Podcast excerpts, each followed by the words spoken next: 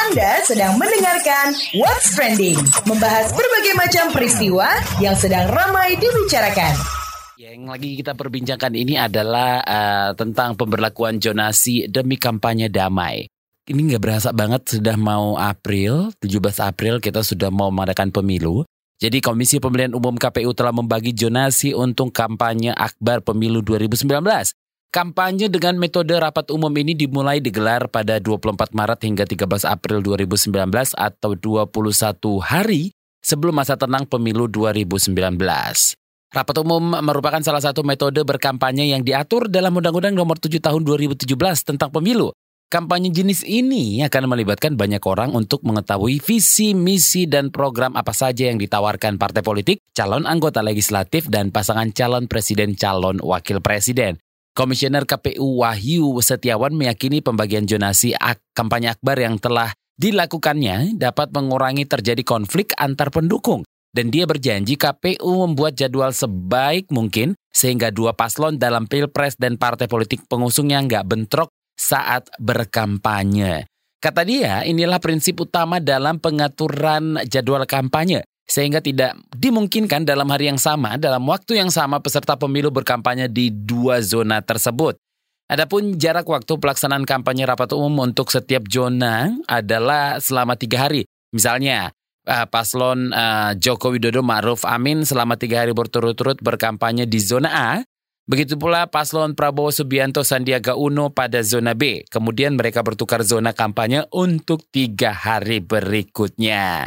Yang ini akan kita obrolin nanti bersama um, Arya Sinulinga TKN so soal sistem zonasi kampanye terbuka dari paslon 01 dan juga Andre Rosiade dari BPN sepakat dengan kampanye zonasi katanya. Dan nanti kita juga akan coba ngobrol dengan manajer pemantau jaringan pendidikan pemilih untuk rakyat JPPR Alwan Ola Rian Tobi. Jadi jangan ke mana-mana, tetap di KBR Pagi. What's Trending? Membahas berbagai macam peristiwa yang sedang ramai dibicarakan.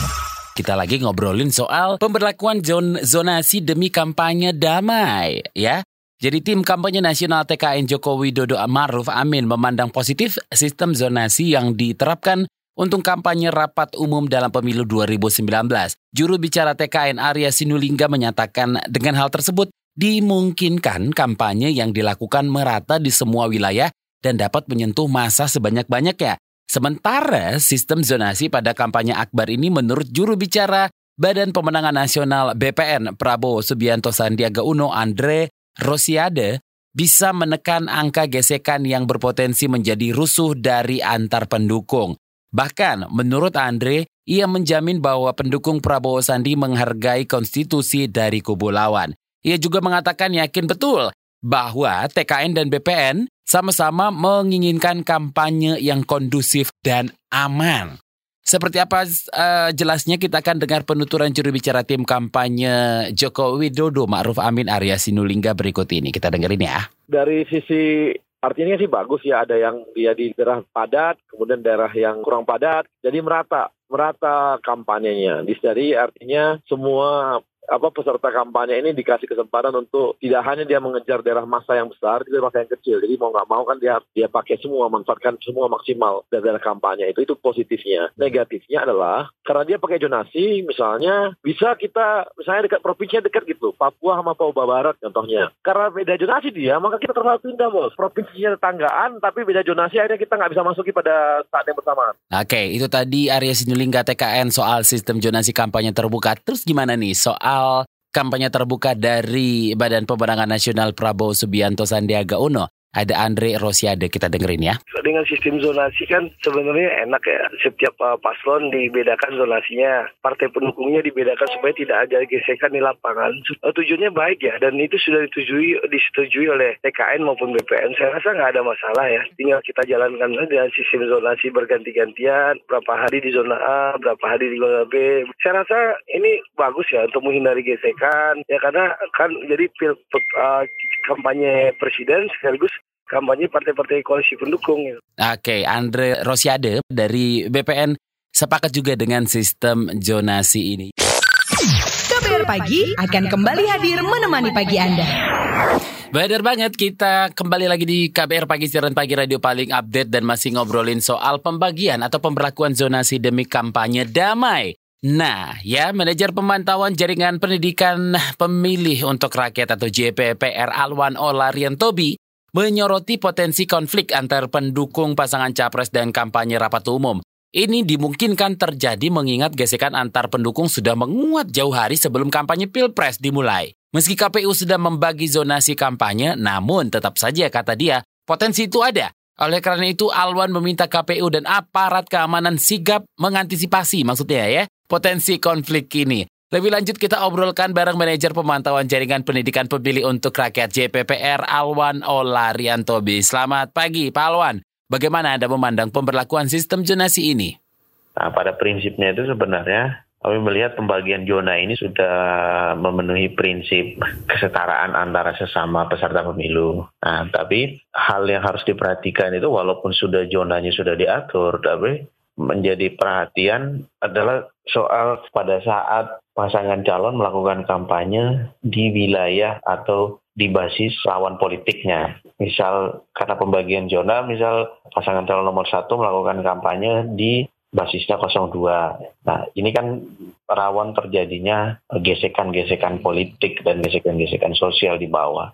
Karena antara sesama pendukung itu bisa saja terjadi bentrok, mengingat kampanye rapat umum pasti dilakukan di lapangan dengan mengumpulkan banyak orang yang begitu banyak. Nah, apa potensi konflik sosial di tataran masyarakat pendukung dapat dicegah di, dengan sistem zonasi ini? Dalam hal pembagian zonanya, saya kira sudah tidak ada diskriminasi memenuhi syarat kampanye soal setiap peserta pemilu harus diperlakukan sama dalam hal pelaksanaan kampanye. Eh, pembagian zona ini sudah sudah masuk pada wilayah itu, artinya tidak sudah tidak ada masalah. Tapi bukan berarti bahwa pembagian zona ini sudah adil dan tidak ada masalah, lalu kemudian tidak muncul masalah-masalah pada pada saat pelaksanaan kampanye. Justru permasalahan yang muncul bukan lagi pada pembagian zona, tapi pada pelaksanaan kampanye rapat umumnya. Seperti apa permasalahannya? Ya seperti tadi tadi soal melakukan kampanye bukan di basisnya, lalu ada gesekan-gesekan yang terjadi antara pendukung karena sifatnya konvoy. Nah, kita juga memastikan soal kampanye rapat umum tidak dilakukan pada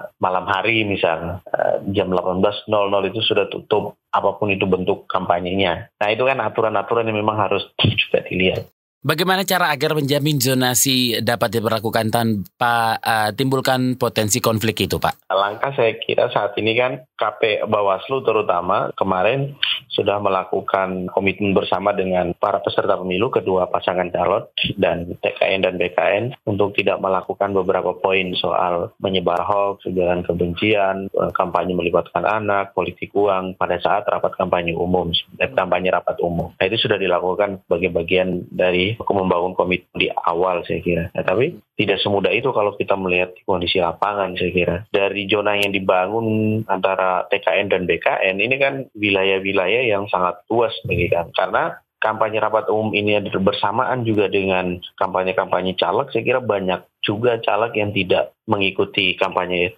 rapat umum. Mereka justru malah melakukan kampanye-kampanye tersendiri. Nah ini potensi-potensi munculnya politik uang dan lain sebagainya. Nah untuk pasangan calon TKN atau peserta pemilu ya, pada umumnya saya kira sudah saatnya untuk menyerukan kampanye yang menyejukkan. Jangan membangun kampanye yang bersifatnya provokatif. Masyarakat bisa menggunakan hak pilihnya dalam keadaan damai, tenang, tidak dalam kondisi yang keadaan yang genting, kira-kira begitu. Terima kasih Manajer Pemantauan Jaringan Pendidikan Pemilih untuk Rakyat JPPR, Alwan Ola Riantobi. What's Trending? Membahas berbagai macam peristiwa yang sedang ramai dibicarakan. Kita tutup obrolan kita ya soal zonasi pembagian uh, pemberlakuan zonasi demi kampanye damai ini. Saya Don Brady pamit, ketemu lagi besok ya. Bye-bye. KBR, inspiratif, terpercaya.